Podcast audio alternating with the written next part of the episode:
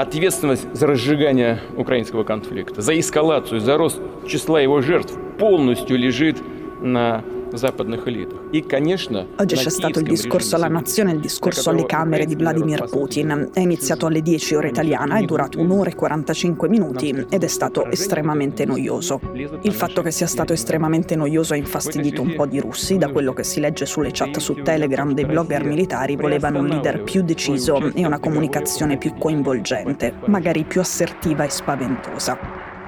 Mentre per noi, per quanto possibile che sia stato molto noioso, è una buona notizia. Ieri alcuni commentatori avevano previsto che come conseguenza della visita di Biden a Kiev il discorso di Putin sarebbe stato ancora più incendiario. Era sottinteso al ragionamento che la visita di Biden a Zelensky andasse letta anche come una provocazione a Putin. Invece il discorso di oggi di Putin è stato il meno incendiario e minaccioso di tutti i suoi ultimi, soprattutto di quello del 21 settembre, quando ha indetto la mobilitazione parziale, ha annesso quattro province ucraine che il suo esercito neanche controlla e ha evocato l'atomica. Oggi Putin ha detto alcune bugie vecchie, già ripetute molte volte, e una sola cosa nuova. Ma le cose più interessanti sono quelle che non ha detto.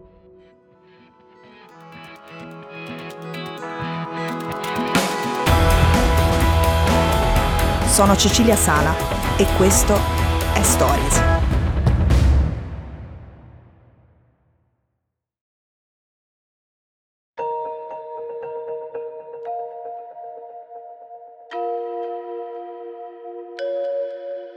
La cosa nuova è arrivata sul finale quando Putin ha annunciato che la Russia sospende la sua partecipazione al nuovo START, il trattato sulle armi strategiche offensive, l'unico sulla non proliferazione in cui ci fossero ancora dentro la Russia e gli Stati Uniti insieme. Они все-таки не глупые люди.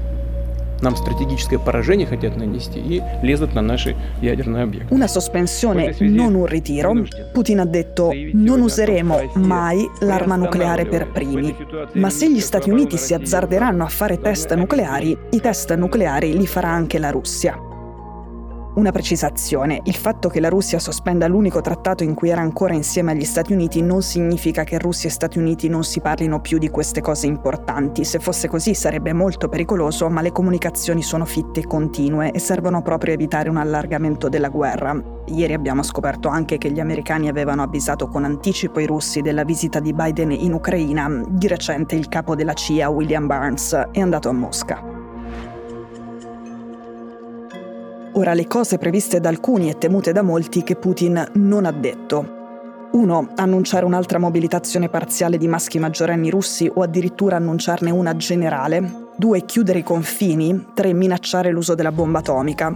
4. Fare dei riferimenti impliciti di qualsiasi tipo a Kiev come obiettivo militare. 5. Lasciare intendere o minacciare velatamente che la Bielorussia prenda parte a tutti gli effetti alla guerra. 6. Minacciare un allargamento del conflitto ad altri paesi vicini. Però Putin ha detto, e questo ce lo aspettavamo tutti, che l'operazione speciale così com'è non si fermerà e raggiungerà gli obiettivi prefissati. Un attimo dopo c'è stato un minuto di silenzio per i soldati caduti. Как я уже сказал, Запад развернул против нас не только военный, информационный, но и экономический фронт. Но нигде per il resto il suo discorso lo ha dedicato per quasi un'ora, cioè più della metà, alla situazione economica interna, alla situazione delle imprese di costruzione, agli investimenti in presidi sanitari da fare nei luoghi sperduti, ai sussidi pubblici da distribuire. Per Putin la situazione economica è sotto controllo, anzi migliora. Ha detto tutti si aspettavano che saremmo crollati, ma non è successo. È assolutamente vero che la Russia non è crollata, non è assolutamente vero che l'economia migliori.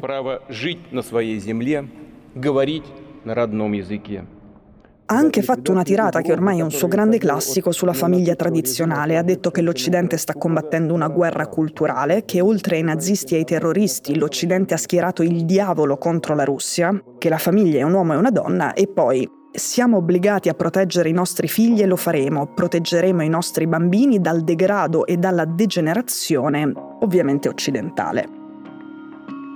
Мы все хорошо помним картинки, когда с воздуха наносили, наносили удары по Донецку. Я хочу это повторить. Это они развязали войну.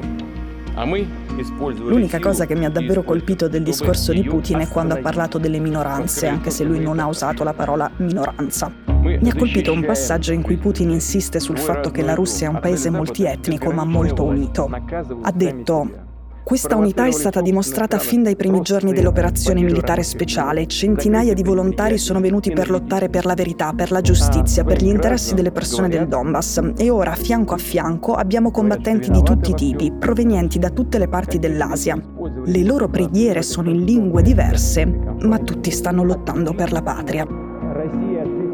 Ora, è vero che le minoranze religiose o etniche, che sono generalmente più povere e vivono in aree più sperdute e meno servite, sono quelle che vanno più spesso in guerra perché hanno bisogno di soldi.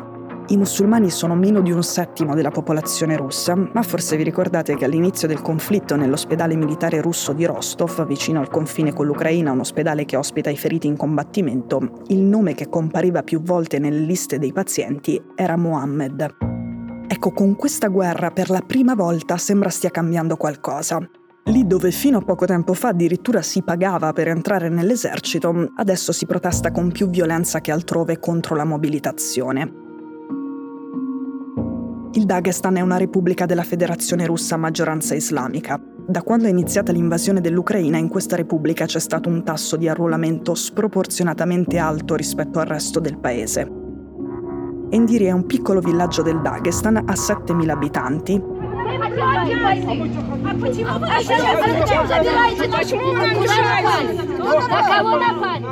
Qui, contro la mobilitazione di Putin, i manifestanti hanno bloccato un'autostrada. La capitale del Dagestan è stata al centro di quella che oggi è considerata una delle più grandi, se non la più grande e sicuramente la più violenta protesta anti-mobilitazione della Russia. È durata dei giorni, poi la polizia ha cominciato con gli arresti di massa. Tra i manifestanti c'era una donna di Endirei, di 38 anni, si chiama Guliusa. Alla testata indipendente russa Medusa lei ha detto «Non voglio che mio marito o i miei figli muoiano in una guerra che non ha senso. Le manifestazioni ovviamente non hanno bloccato le chiamate al fronte e quando a suo figlio è arrivato l'ordine di partire, lei lo ha nascosto. La vita da disertore è complicata, in pratica bisogna fingere di non esistere, si lavora sotto banco, non si esce di casa, lui non si può iscrivere a scuola, quando torna a casa per raggiungere la sua famiglia, per esempio per un pranzo, viaggia in incognito, nascosto sempre nelle auto degli altri e si prende un grosso rischio. Questo sentimento contro le chiamate al fronte di Mosca per il Dagestan è una novità.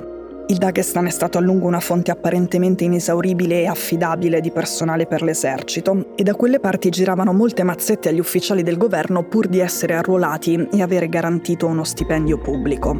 Ma con questa ultima guerra carneficina anche in Dagestan l'entusiasmo per l'esercito sembra finito. L'imam locale ha detto ai suoi fedeli in moschea che è un peccato andare in Ucraina ad uccidere, questo mentre il patriarca cristiano ortodosso di Mosca, Kirill, dice che farlo è una garanzia di paradiso. In Dagestan è cominciato a circolare un motto inaudito fino a un anno fa. Quando arriva la chiamata per andare a combattere il nazismo ucraino, si risponde chi è responsabile della disoccupazione in Dagestan? Il nazismo ucraino o Vladimir Putin.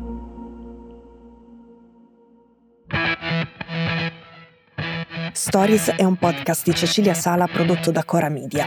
A questa puntata ha collaborato Matteo Miabaldi. La cura editoriale di Francesca Milano. In redazione Simone Pieranni. L'advisor è Pablo Trincia. La producer è Monica De Benedictis. La post-produzione e il sound design sono di Daniele Marinello. La sigla e la supervisione del suono e della musica sono di Luca Micheli. Le fonti degli inserti audio sono indicate nella sinossi. Questo episodio è stato prodotto e sviluppato insieme a Spotify Studios.